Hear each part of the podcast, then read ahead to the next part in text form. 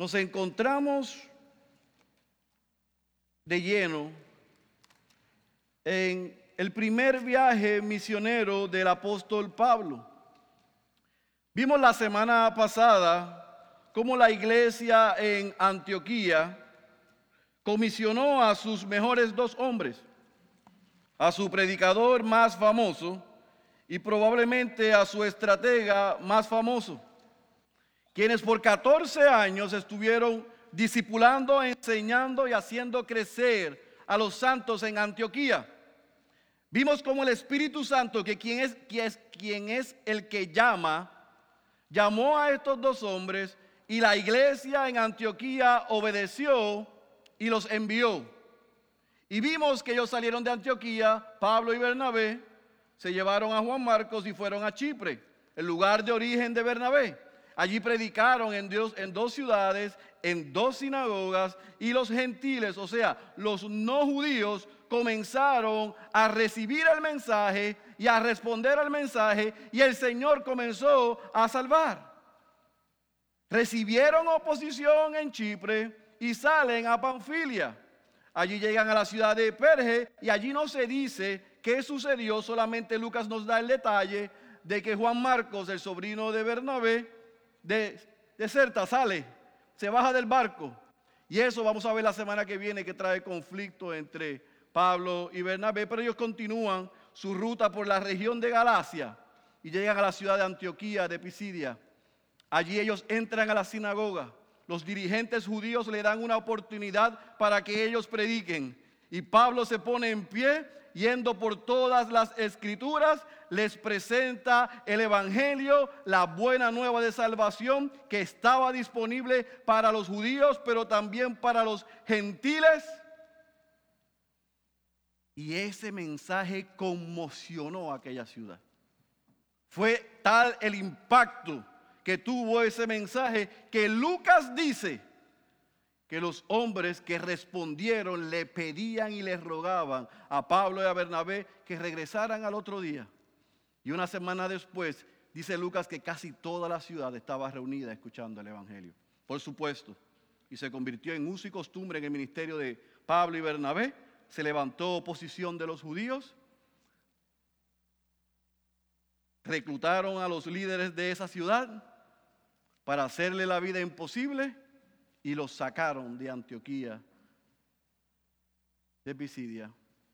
Pablo y Bernabé se sacuden sus pies en señal de que no tienen y no quieren nada que ver con esos judíos que los rechazaron y llegan entonces a la próxima eh, ciudad de la región, Iconio.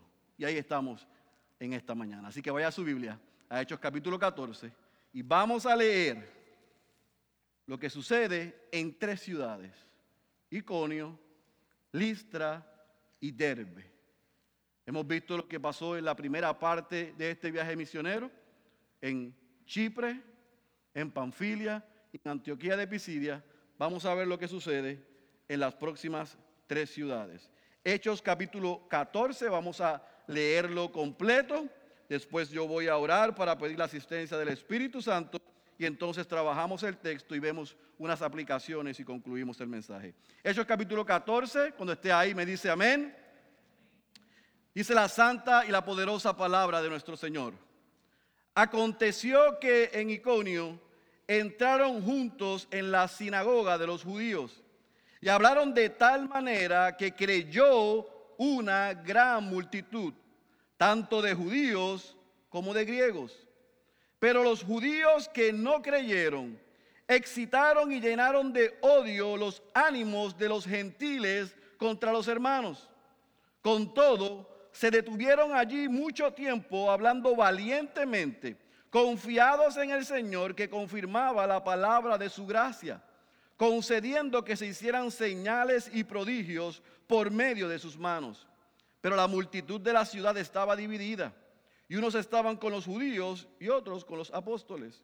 Y cuando los gentiles y los judíos con sus gobernantes prepararon un atentado para maltratarlos y apedrearlos, los apóstoles se dieron cuenta de ello y huyeron a las ciudades de Licuania, Listra, Derbe y sus alrededores.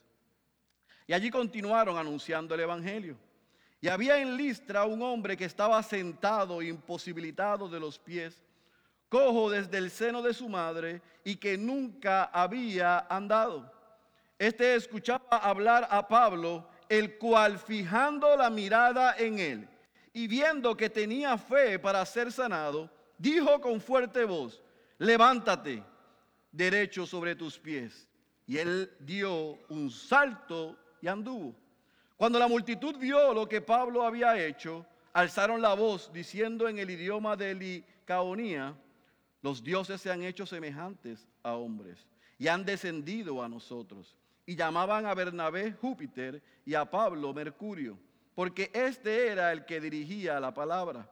Y el sacerdote de Júpiter, cuyo templo estaba en las afueras de la ciudad, trajo toros y guirnaldas a las puertas y quería ofrecer sacrificios juntamente con la multitud. Pero cuando lo oyeron los apóstoles Bernabé y Pablo, rasgaron sus ropas y se lanzaron en medio de la multitud gritando y diciendo, varones, ¿por qué hacéis estas cosas?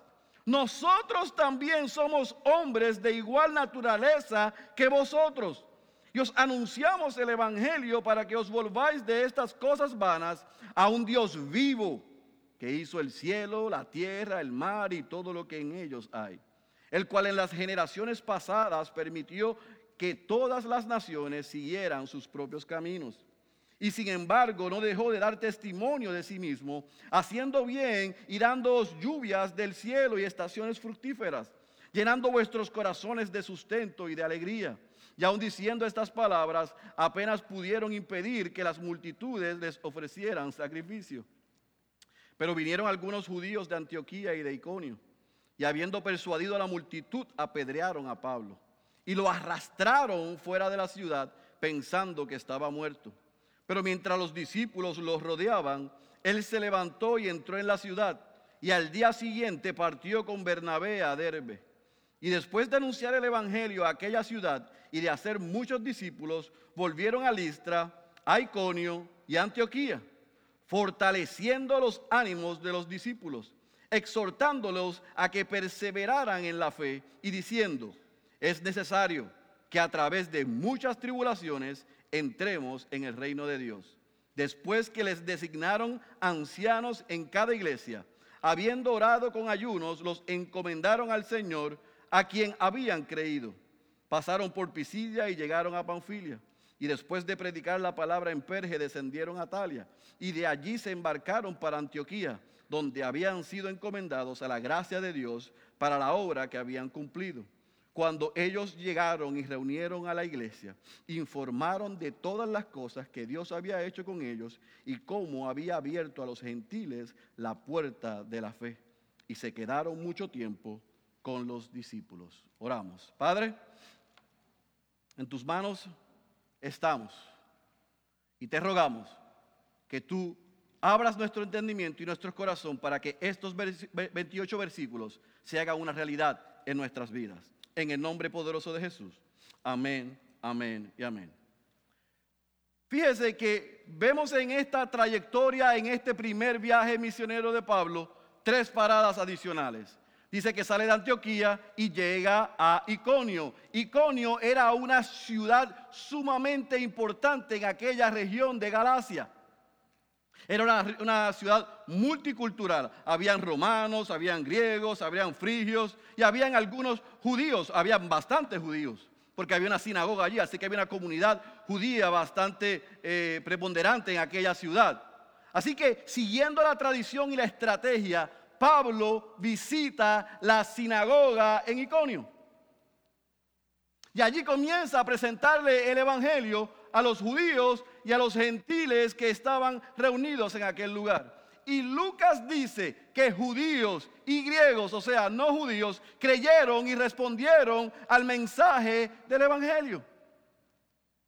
¿Qué sucedió? Lo que viene sucediendo.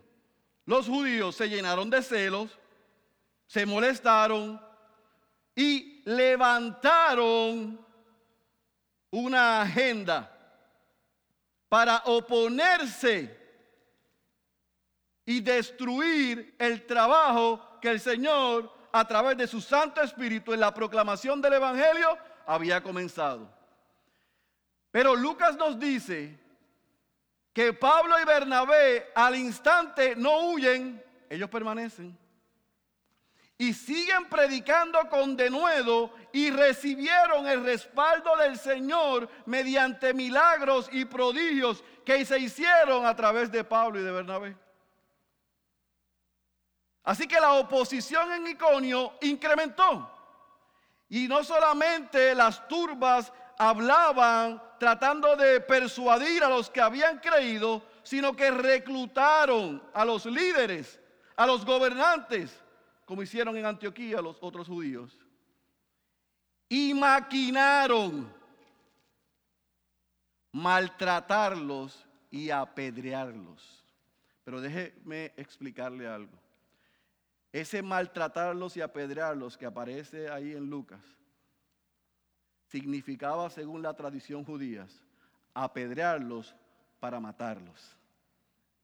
Era lanzarles las piedras y golpearlos al punto de matarlos para callarlos. Los apóstoles escucharon lo que estaban tramando y salieron de Iconio. Y dice Lucas en, su relato que después de salir de Iconio, llegan a la ciudad de Listra. Pero es interesante porque en Listra, que es su cuarta parada, no van a una sinagoga a predicar como hicieron en Chipre, como hicieron en Antioquía de Pisidia y como hicieron en Iconio. ¿Por qué? Porque probablemente y seguramente se entiende que en Listra no había muchos judíos. Era una, era una zona media rural, pobre, baja educación y muy pagana. Así que cuando Pablo y Bernabé llegan a Listra, les predican a las multitudes, comienzan a predicar y a proclamar el Evangelio a las multitudes. Y nos dice Lucas que dentro de esa multitud había un paralítico que comenzó a escuchar el Evangelio. Y los comentaristas entienden que eso no sucedió en un día nada más. O sea, el relato que Lucas da no es que llegó Pablo, le predicó y ese mismo día ese hombre creyó y fue sano. No, se entiende que él estuvo predicando varios días ahí y estaba ese hombre que cuando escuchó Pablo por el Espíritu, puede percibir, puede entender que el hombre creyó y por el Espíritu le dijo, levántate, ponte en pie, eres sano. Muchas veces cuando vemos en los evangelios a Jesús y cuando vemos también a los apóstoles hacer este tipo de milagros, dice, tu fe te ha sanado. Y a veces nos confundimos, y dicho sea de paso, muchos hoy utilizan la fe como un indicativo para ser sano. Si tú tienes mucha fe, Dios te sana. Si tienes poca fe, Dios no te sana. Eso no es el relato bíblico. Muchas veces esa palabra lo que quiere decir en, en el campo amplio es que ellos creyeron en arrepentimiento. Ellos tuvieron dado, Dios les dio la fe y fueron salvos. Y mediante esa salvación el Espíritu obró sanidad en sus vidas. Y eso fue utilizado para constatar el cristianismo y que muchos viesen lo que Dios era capaz de hacer. ¿Entendieron? Así que si usted escucha en la radio o en la televisión o alguien le dice o a alguno de nosotros se nos ocurre tal aberración, de que dependiendo tu fe es que vas a recibir sanidad. Eso es una mala interpretación de lo que dice el texto.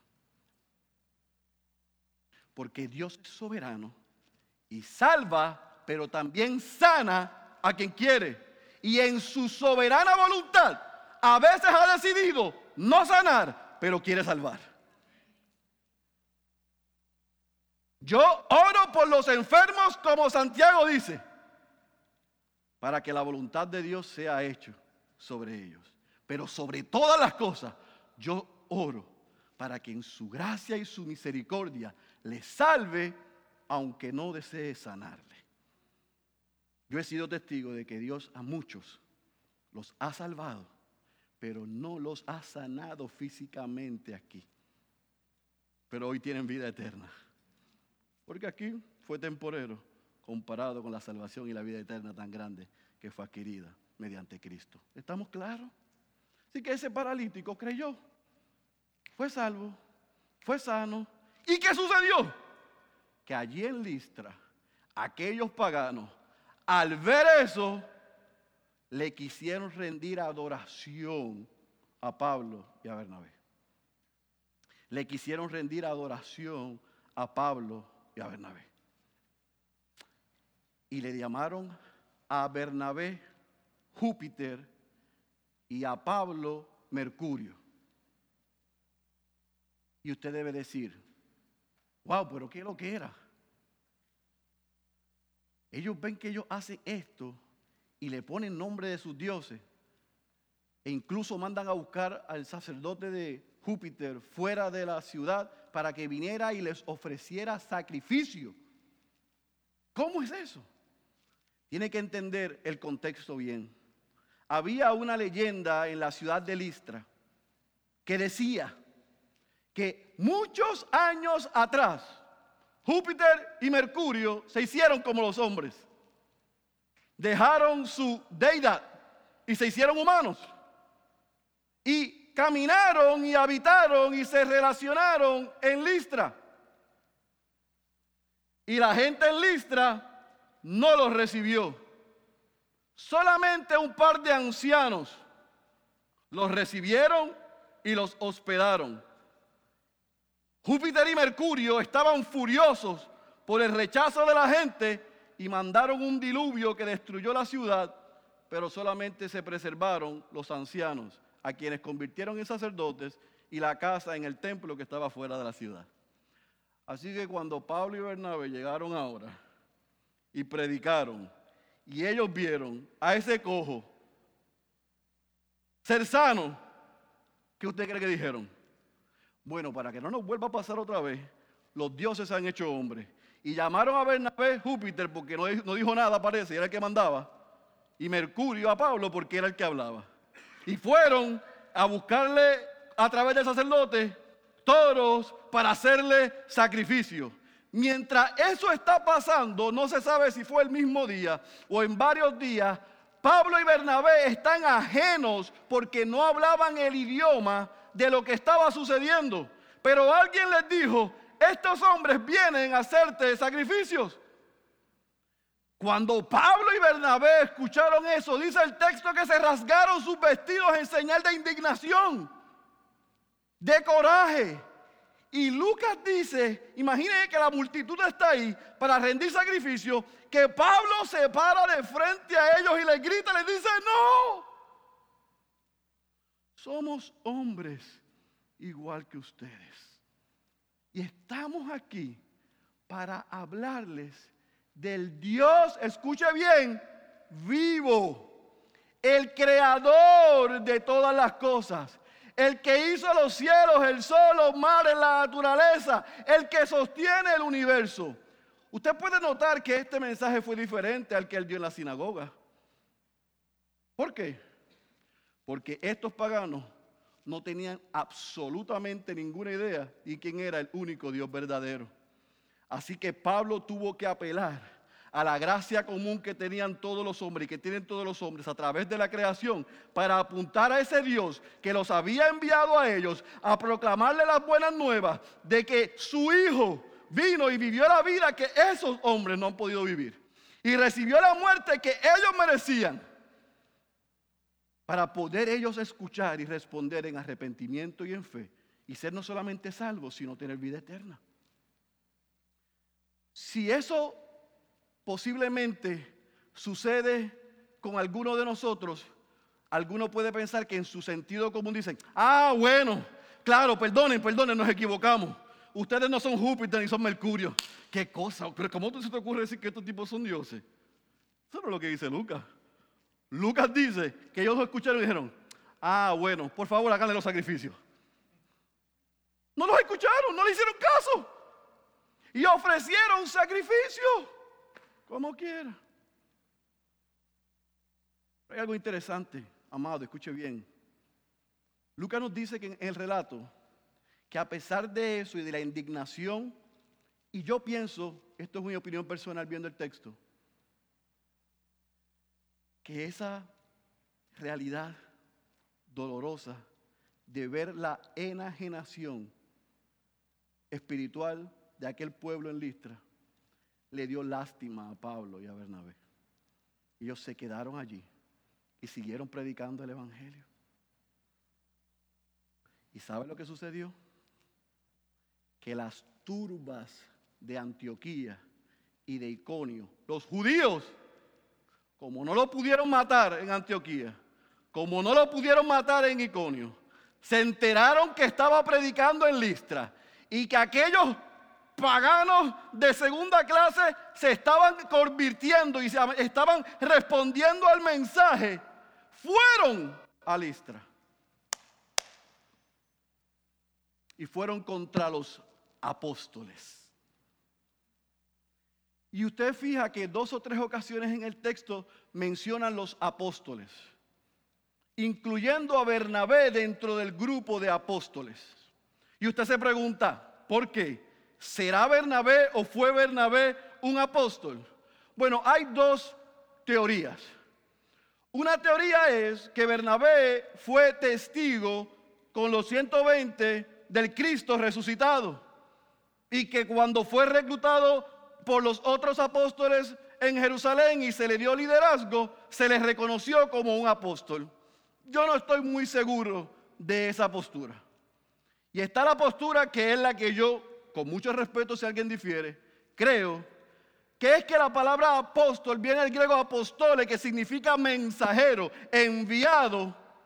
Y esa se aplica más al caso de Bernabé y Lucas tiende a colocar, porque probablemente la gente lo veía en una posición de liderazgo, con Pablo como apóstoles.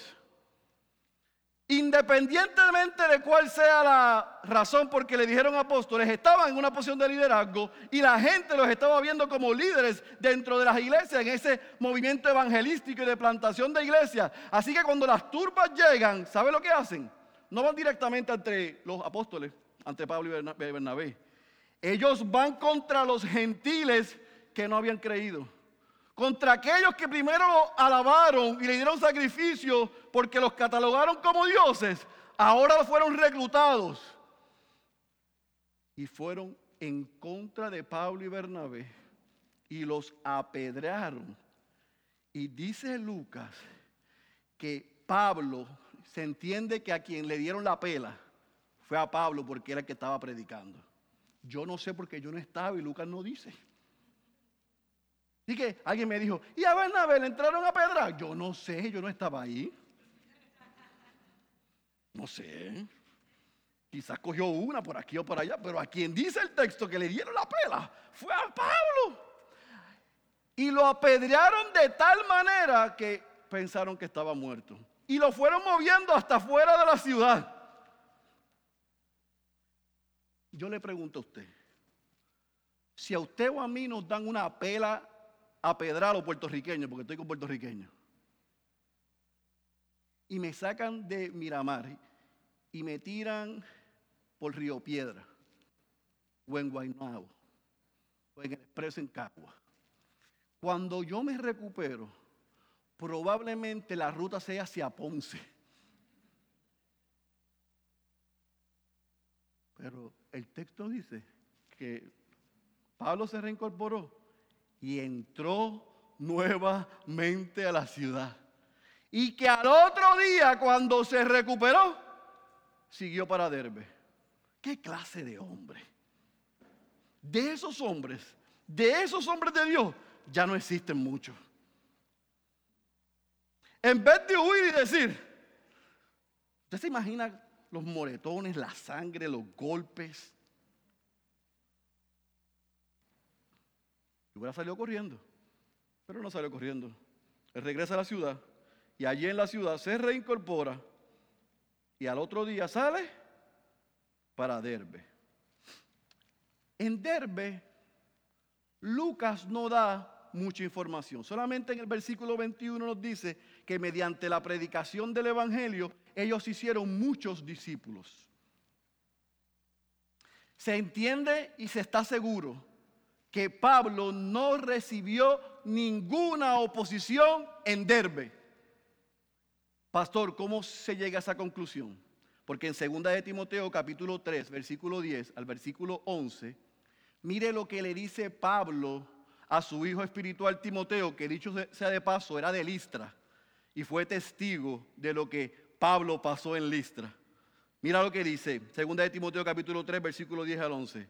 Pero tú has seguido mi enseñanza, conducta, propósito, fe, paciencia, amor, perseverancia. Escuche bien, persecuciones, sufrimientos como los que me acaecieron en donde? En Antioquía, en Iconio y en Listra. Mire la expresión que él hace. ¿Qué persecuciones sufrí? Y de todas ellas me libró el Señor. Ahí no menciona Derbe, por lo tanto, nosotros concluimos, los que saben más que yo y los que sabemos poco como yo, que probablemente en Derbe no hubo oposición, sino que por el versículo 21 entendemos que los ciudadanos y el pueblo en Derbe recibió el Evangelio y se estableció otra iglesia allí, se hicieron muchos discípulos. ¿No le llama la atención que en el versículo 21 no dice que Pablo llegó a Derbe con los moretones, con los golpes en la cara, le dijo, muchachos, ustedes no saben lo que me han pasado en Listra. Allá vinieron los de Antioquía y los de Iconio, aquellos judíos malvados, y me entraron a golpes. Si fuera ustedes, respondan al mensaje, pero no se les ocurra ir para esas ciudades porque los van a matar. ah, pastor, pero usted no sabe si se los dijo. Yo no sé si se los dijo. Pero por lo que pasa después que me cuenta Lucas, a mí me parece que él fue a proclamar el Evangelio, a decirle que se va a sufrir, pero no a contar ni a quejarse por lo sucedido. ¿Y cómo usted sabe eso? Porque después de ir a Chipre, de ir a Antioquía, de ir a Panfilia, después de ir a Antioquía de Pisidia, después de ir a Iconio y después de ir a Listra y recibir persecución, maltrato, conspiración y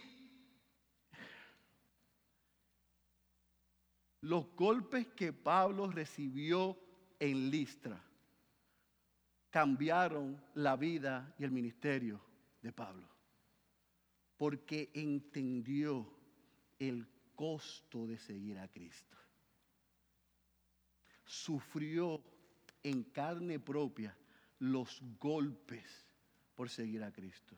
Así que cuando predica en Derby, ahí se establece una iglesia, Lucas dice que él no tomó una ruta más corta para llegar a la iglesia de Antioquía de Siria, sino que Lucas dice que el viaje de regreso fue de Derbe a Listra, de Listra a Iconio, de Iconio a Antioquía de Pisidia, de Antioquía de Pisidia a Panfilia y de Panfilia entonces llegaron a Antioquía de Siria. Hay que estar loco para que tú regreses por la misma ruta donde te apedrearon a punto de matarte, donde conspiraron para matarte y donde te sacaron. Pero ¿por qué Pablo hizo eso? Porque tenía amor pastoral, porque tenía amor por las ovejas, porque amaba las iglesias. Y dice Lucas que cuando Pablo fue de regreso a cada una de esas ciudades, los animaba a los creyentes en aquellas iglesias y les advertía el costo que hay por seguir a Cristo, por ser obediente. Les dijo, ustedes van a sufrir por seguir a Cristo. Así que ese evangelio de 9.99 que vende donde tú cancelas, donde tú decretas y donde tú no recibes sufrimiento porque tú eres rey sacerdote, princesa, y estás empoderada, no viene de, no viene de Dios. Es un mensaje contrario a las escrituras. Porque una y otra vez, los hombres de Dios y las mujeres de Dios sufrieron por la causa de Cristo y de su evangelio. Y él fue iglesia por iglesia a animarlos, a dejarles saber, se va a sufrir. Pero también fue iglesia por iglesia y junto con las iglesias designaron pastores, ancianos en cada una de ellas. Establecieron el liderazgo de esa iglesia junto a las iglesias y salieron a Antioquía a su casa. Regresaron a casa. Y cuando llegaron a Antioquía de Siria, dieron el reporte. Hay principios en las escrituras que no hay que ser específico, pero hay patrones para nosotros saber las conductas. Y es evidente que cuando alguien era enviado, se esperaba que regresaran con un reporte. Era evidente que se esperaba que si alguien salía, regresara y reportara lo que Dios había hecho. Y aquí cerrando el capítulo 14, nos dice que cuando ellos llegaron a casa, a Antioquía de Siria, les dijeron a la iglesia, los gentiles respondieron al Evangelio en Chipre, en Panfilia, en Antioquía de Pisidia, en Iconio, en Listra y en Derbe. En otras palabras, Antioquía tiene sus primeras iglesias hijas. Se plantaron iglesias en Galacia y en la región. Y cierra Lucas diciendo que permanecieron en Antioquía por un buen tiempo. Se entiende que ellos estuvieron un año en Antioquía recuperándose, porque ya saben las pelas que cogió Pablo, recuperando, llenando el tanque, haciendo estrategia. ¿Y qué sucede? Venga la semana que viene que esto se pone mejor. Capítulo 15 está espectacular. Usted tiene que venir. Léalo en su casa, pero venga a escuchar la historia. Así que Lucas cierra. Ya me están haciendo señales como los, como los coaches.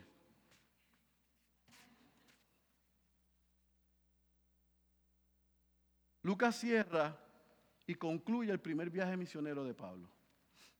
Así cierra el primer viaje misionero de Pablo. Yo estoy seguro que muchos de nosotros, si tenemos un viaje misionero de esa manera, es debut y despedida. Le decimos al Señor gracias, pero no más. Pero yo quiero que nosotros no pasemos por el capítulo 13 y el capítulo 14 y este primer viaje misionero sin considerar qué cosas podemos aprender como iglesia, qué cosas podemos aprender como cristianos. Cada vez que yo leo y predico estas porciones, yo le tengo que confesar a ustedes que a mí me desafían. Porque yo veo en Pablo un modelo a imitar. Yo veo en el apóstol Pablo, en su primer viaje misionero y de aquí en adelante, un modelo a imitar. Alguien que me inspira a mí a vivir y a estar dispuesto a morir por la causa de Cristo y de su Evangelio. Y hay tres cosas que yo quiero que tú te lleves de lo que nosotros vemos, hemos visto en estos pasados dos domingos en este primer viaje misionero. Número uno, a mí me desafía y yo espero que también te desafíe ver la valentía, la tenacidad y la consistencia de Pablo en compartir el Evangelio. Oiga, Usted vino la semana pasada y usted ha leído y ha escuchado la explicación aún defectuosa que yo he dado de lo que pasó ahí. Pero el sentido común nos dice a nosotros que Pablo fue de ciudad en ciudad y los peligros fueron qué? En aumento. Fueron incrementando. Primero es salgan. Segundo es conspirar para matar. Tercero es apedrearlo para matarlo. Lo que pasa es que dejaron de, dejaron de apedrearlo porque el tipo ya estaba en el piso y parecía que estaba muerto, así que pararon las piedras. Pero la intención era matarlo. Ciudad tras ciudad incrementó los peligros para su vida, la conspiración y las intenciones de matarlo. Y eso no detuvo a Pablo de ir a la próxima ciudad a compartir el Evangelio. No busco excusas. ¿Cómo esto te desafía a ti? Porque a mí me desafía. ¿Cómo te ministra esto a ti? Porque a mí me ministra. Yo no veo esto como una película de Marvel. Aquí no es Captain America. Aquí es un hombre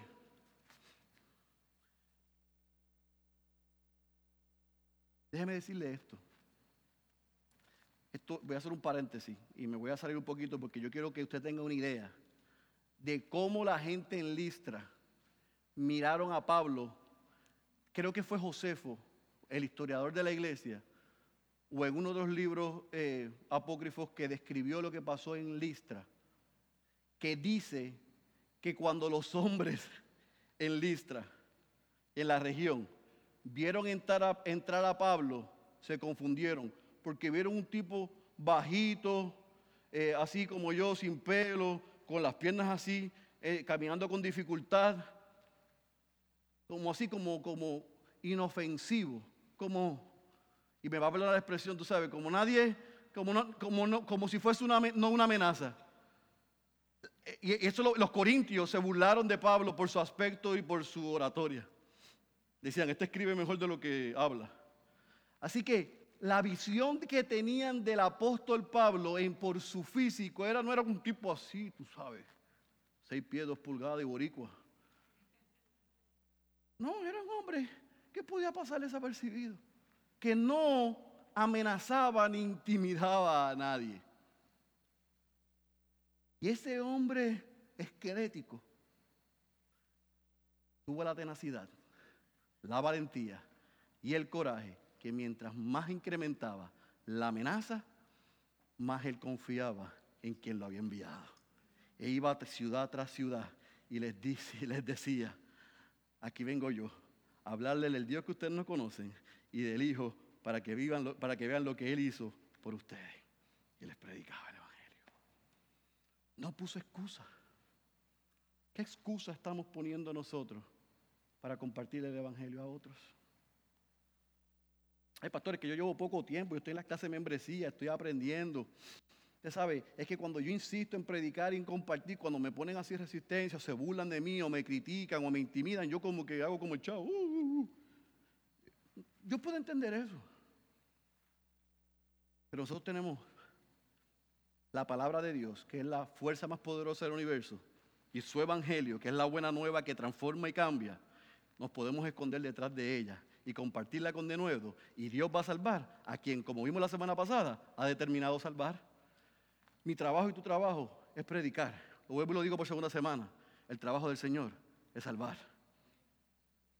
Predique el Evangelio como hizo Pablo. Número dos, por toda la misericordia, nunca venere, o sea, haga un ídolo a la vasija y mucho menos permitamos que nos adulen.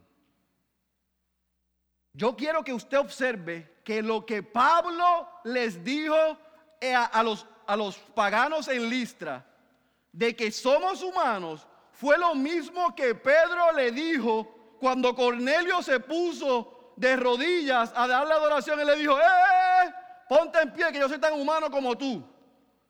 Los apóstoles no permitieron que nadie los venerara. No permitieron que nadie pusiera sus ojos en ellos, sino que ellos apuntaban a Cristo. Escuche bien, los hombres de Dios, los verdaderos hombres de Dios, luchan con su naturaleza pecaminosa. Los que somos hombres de Dios, luchamos con nuestra naturaleza pecaminosa, igual que ustedes. Los que somos pastores, evangelistas, los que vamos a compartir el evangelio entre las multitudes, tenemos que luchar con nuestra naturaleza pecaminosa porque es egoísta y nos gusta que nos digan qué tremendo sermón, poderosa palabra. Wow, pastor. Y uno dice, ay caramba, vale la pena todas esas ocho horas sin dormir haciendo este sermón. Y yo sé que hay gente que lo hace para animarnos, no me, no me, no me malinterprete. Si usted nos anima, yo siempre recibo un texto, yo sé que todos los pastores aquí, de una hermana que nos anima. Cuando yo salgo y digo, yo he predicado el peor sermón en 15 años de pastor. Ella me anima y dice, pastor, tuvo tremendo. Y yo, gloria a Dios que a pesar de mí, ella, el Señor, le ministró. Eso nos anima. Y damos gloria a Dios por eso. Pero lo que yo estoy diciendo es que un verdadero hombre de Dios lucha porque sabe que su naturaleza es egoísta y está centrada en uno, pero tiene que reconocer que todo lo que dice y que todo lo que hace es para la gloria de Dios. Es para apuntar a quien me salvó y que puede salvar y que ha salvado y santifica hasta que el regreso nos mande a buscar a los creyentes. Pablo y Bernabé, los apóstoles, no permitieron y ningún predicador debe permitir que lo hagan un ídolo. Pero los creyentes no deben hacer de ningún pastor, ni ningún predicador, ni ningún evangelista un ídolo. Estamos en la era que hemos hecho los pastores celebridades. Yo a veces estoy en conferencia y escucho a la gente, ay, me quiero tomar una foto con MacArthur. Y si me saluda, me desmayo.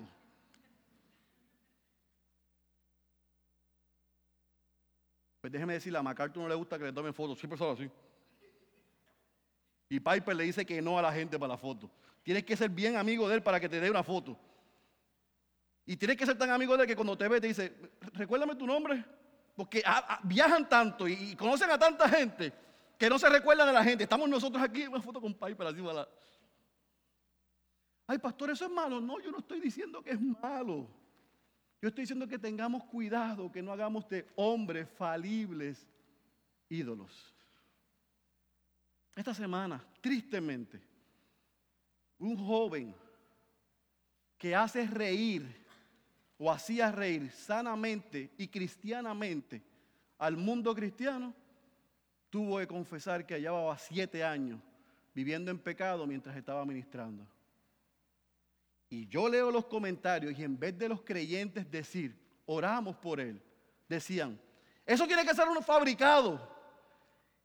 Y yo decía, pero ¿cómo fabricado? Si él mismo aceptó los cargos y aceptó todo lo que le están diciendo, le está pidiendo perdón, que ha deshonrado a Dios, pero la gente lo convirtieron en un ídolo y dicen, yo no recibo eso, no es posible que haya caído en pecado. Sí, es posible que haya caído en pecado. Y el trabajo de nosotros es restaurar a esos hombres. Así que Sí, Dios usa gente que nos ministran y son especiales, claro que sí, pero debemos tener cuidado y recordarle a la gente, somos humanos. Somos humanos. Ahora, los hombres de Dios luchamos con eso. Pero yo le voy a dar una idea de cómo diferenciar a quien no es un hombre de Dios, aunque se pare a predicar. Los hombres que no son de Dios Dicen de ellos mismos que son dioses. Dicen como dijo una mujer hoy que el presidente Trump ha hecho su asistente. Ella dice, cuando yo me paro en Casa Blanca, se para Dios.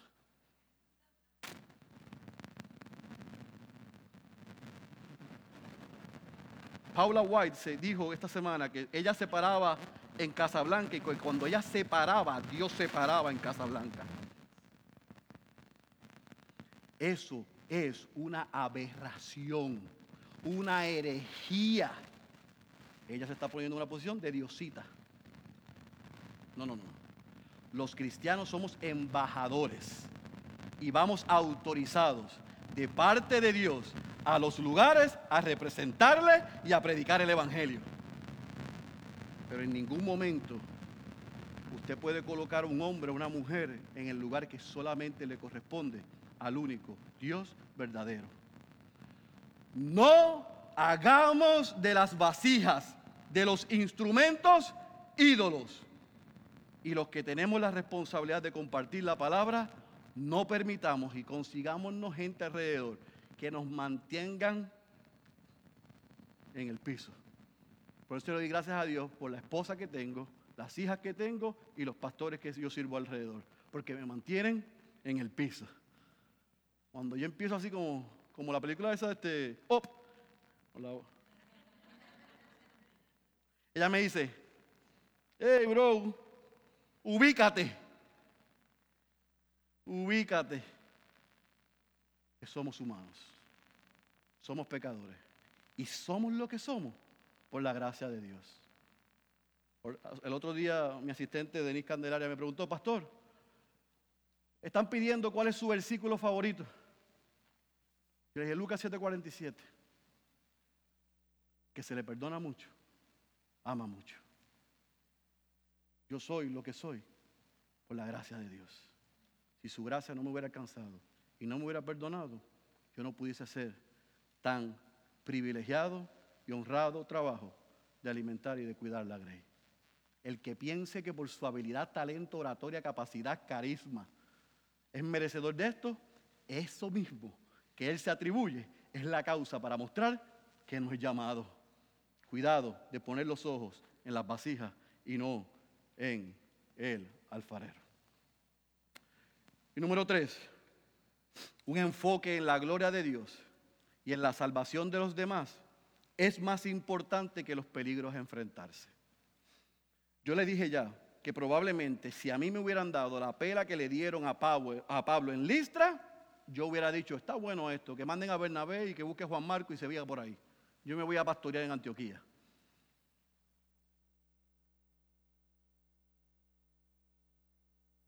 Estamos en el capítulo 14. Pero yo quiero que a los que llevan conmigo, con, nosotros en esta trayectoria, que piensen en la ruta de Pablo. Pablo sale a Damasco como perseguidor. Cuando tiene el encuentro con Jesucristo, se convierte en un predicador. Y en Damasco comenzó a recibir persecución. Se baja a Jerusalén y allí comienza a predicar y lo querían callar. Lo montan y lo mandan por cesárea, camino a Tarso. Lo busca Bernabé y se lo lleva a Antioquía. Allí predican y comienza la ruta y en Chipre, en Antioquía de Pisidia, en Iconio, en Listra y de la semana que viene en adelante, vamos a ver que es una constante los golpes, las cárceles, los sufrimientos del apóstol Pablo por predicar el Evangelio y por traer gloria a Dios con su vida y su ministerio. Pablo tenía un enfoque en la gloria de Dios y un interés en la salvación de los demás, que era su motor para cumplir con lo que Dios le mandó. Llevar el Evangelio hasta los confines de la tierra a quien no ha escuchado de él. Yo creo, no, yo estoy seguro que ese debe ser la misma actitud de cada cristiano. Sí, mi gente, yo sé que Dios salva a quien ha determinado salvar y que Dios puede salvar a quien quiera y no me necesita. Eso no está en discusión. Lo que está en discusión es si yo voy a hacer mi parte de predicar el Evangelio y darle gloria a Dios en lo que me ha mandado y a quien me ha mandado. Deje de usarme la teología y el conocimiento para evadir nuestra responsabilidad. Dios salva a quien quiere salvar y salva a quien ha determinado salvar, pero el medio que utiliza es la proclamación del Evangelio y los instrumentos somos usted y yo. Ah, no, es que si yo no voy, yo puedo usar a otro, yo no me tengo que sentir mal, sí, yo me tengo que sentir mal. Si en el pedazo de tiempo y de vida y de ministerio y la gente que ha puesto a mi alrededor no me motiva a mí a predicar el Evangelio, me tengo que sentir mal. Me tengo que preguntar para qué me dio la vida, para qué me salvó, para qué tengo el Evangelio, para qué tengo los dones y los talentos, para qué. ¿Para llenarme de conocimiento o para compartir eso con el que está perdido? No me utilice teología. Úseme la Biblia. La gran comisión, y Hechos 1.8, nos obliga a nosotros a compartir el Evangelio con toda criatura. Y yo descanso en que Dios salvará a quien quiere salvar. Pero no solamente eso, cuidado con estar muy cómodo y anhelar la comodidad, porque hay muchos que anhelan la comodidad. Su sentido de urgencia es por los bienes. Miren, yo le voy a dar un consejo. Si una conversación que usted tiene conmigo, que yo tengo con usted, usted tiene con otro, lo único que usted alardea es de lo que usted ha logrado y lo que usted ha hecho, usted me ha mostrado su corazón, sus prioridades, su chequera y su calendario.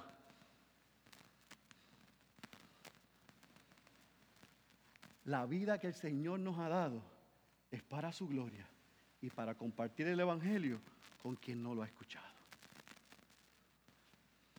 Yo me escondo detrás del mensaje y del mensajero que es Cristo. Yo no tengo que estar alardeando de lo que yo hago, de lo que yo tengo. Eso muestra mis prioridades y el mundo al revés en el que yo vivo, donde no es cristocéntrico, es antropocéntrico. Pablo tenía una conciencia de la gloria de Dios y un interés en la salvación de los demás que produjo que él no tuviese ninguna excusa. Por eso él es un modelo a imitar, pero también es una enseñanza a llevar. Mis amados, hay riesgos con valores eternos. Cada vez que yo leo Hechos capítulo 13 y Hechos capítulo 14 y veo el inicio del ministerio del apóstol Pablo, yo recuerdo la vida de una joven que se llamaba Karen Watson.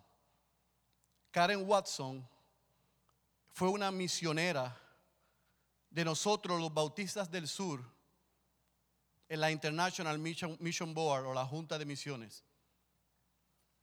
Y en el año 2003, ella, después de pasar el proceso de entrenamiento, fue a Irak como misionera con cuatro familias. Pero antes de salir, ella le dejó una carta a sus pastores. Y la escribió exactamente el 7 de marzo de 2003. Dejó una carta antes de salir al campo misionero a Irak. Pero el 15 de marzo de 2004, ella regresaba a su lugar de hospedaje con unos misioneros después de haber terminado la jornada de trabajo, creando un pozo para producir agua pura para los habitantes en Irak. Y cuando estaban cerca de Mosul, Irak, fueron impactados por un vehículo, por una camioneta, por una guagua, que se paró a su lado y comenzaron a disparar y vaciaron sus armas, asesinando a Karen, a Larry y a Jean Elliott y a David McDonald. Esos hombres, esas mujeres, murieron de la misma manera que ellos habían vivido, victoriosamente. Vivieron como el apóstol Pablo. Pastor, ¿y cómo usted sabe eso? Porque en esa carta que Karen le escribió a sus pastores y les dio las instrucciones de no abrirla ni leerla a él, la iglesia, hasta que ella, o en el caso de que ella muriese, decía las siguientes palabras, y escuche bien. Apreciado pastor Phil y pastor Roger, solo deben abrir esta carta en caso de que yo muera. Cuando Dios llama, no hay excusas. Traté de abrirles mi corazón a ustedes lo más posible. Mi corazón por las naciones. No fui llamada para un lugar, fui llamada para Él. Obedecer fue mi objetivo. Sufrir era lo esperado. Su gloria, mi recompensa, mi galardón. Su gloria, mi recompensa, mi galardón. Una de las cosas más importantes en este momento es conservar la obra. Escribo como, si todavía estuviese trabajando con mi grupo de gente en Irak. Les agradezco mucho por sus oraciones y por su apoyo. Seguramente su recompensa en el cielo será grande. Gracias, pastores, por invertir en mi vida y en mi bienestar espiritual continúen enviando misioneros, continúen preparando buenos pastores jóvenes. En cuanto a cualquier servicio, que siga siendo pequeño y sencillo. Sí, sencillamente prediquen el Evangelio. Sean valientes y prediquen el Evangelio que salva y cambia las vidas. Den gloria y honor a nuestro Padre les recuerdo el corazón misionero, que es, preocúpate más de lo que algunos piensan que es sabio. Arriesgate más de lo que algunos piensan que es seguro. Sueña más de lo que algunos piensan que es práctico. Espera más de lo que algunos piensan que es posible. No fui llamada para estar cómoda ni para tener éxito. Sino para obedecer. No hay gozo más allá de conocer a, Jesús, de servirle y de proclamar su nombre. Les quiero a los dos y a la familia de mi iglesia, bajo su cuidado, Karen. Karen, al igual que Pablo, entendió de qué se trata la vida cristiana. Cuando Dios llama no hay excusas. No hemos sido llamados a un lugar, iglesia. Hemos sido llamados a Él. Nuestro trabajo y nuestro objetivo es obedecer. Debemos esperar el sufrimiento. Porque llevar el Evangelio a los que no lo han escuchado y a los que no han respondido es nuestra responsabilidad. No la deleguemos. Su gloria será nuestra recompensa. Podemos morir en el intento. Y seguramente algunos, como vimos hace unos mensajes atrás, como Jacobo, moriremos. Pero la esperanza de que veremos a Jesús y estaremos con Él no se compara con nada que podamos pasar en este mundo. No fuimos llamados a estar cómodos ni a tener éxito. Fuimos llamados a obedecer.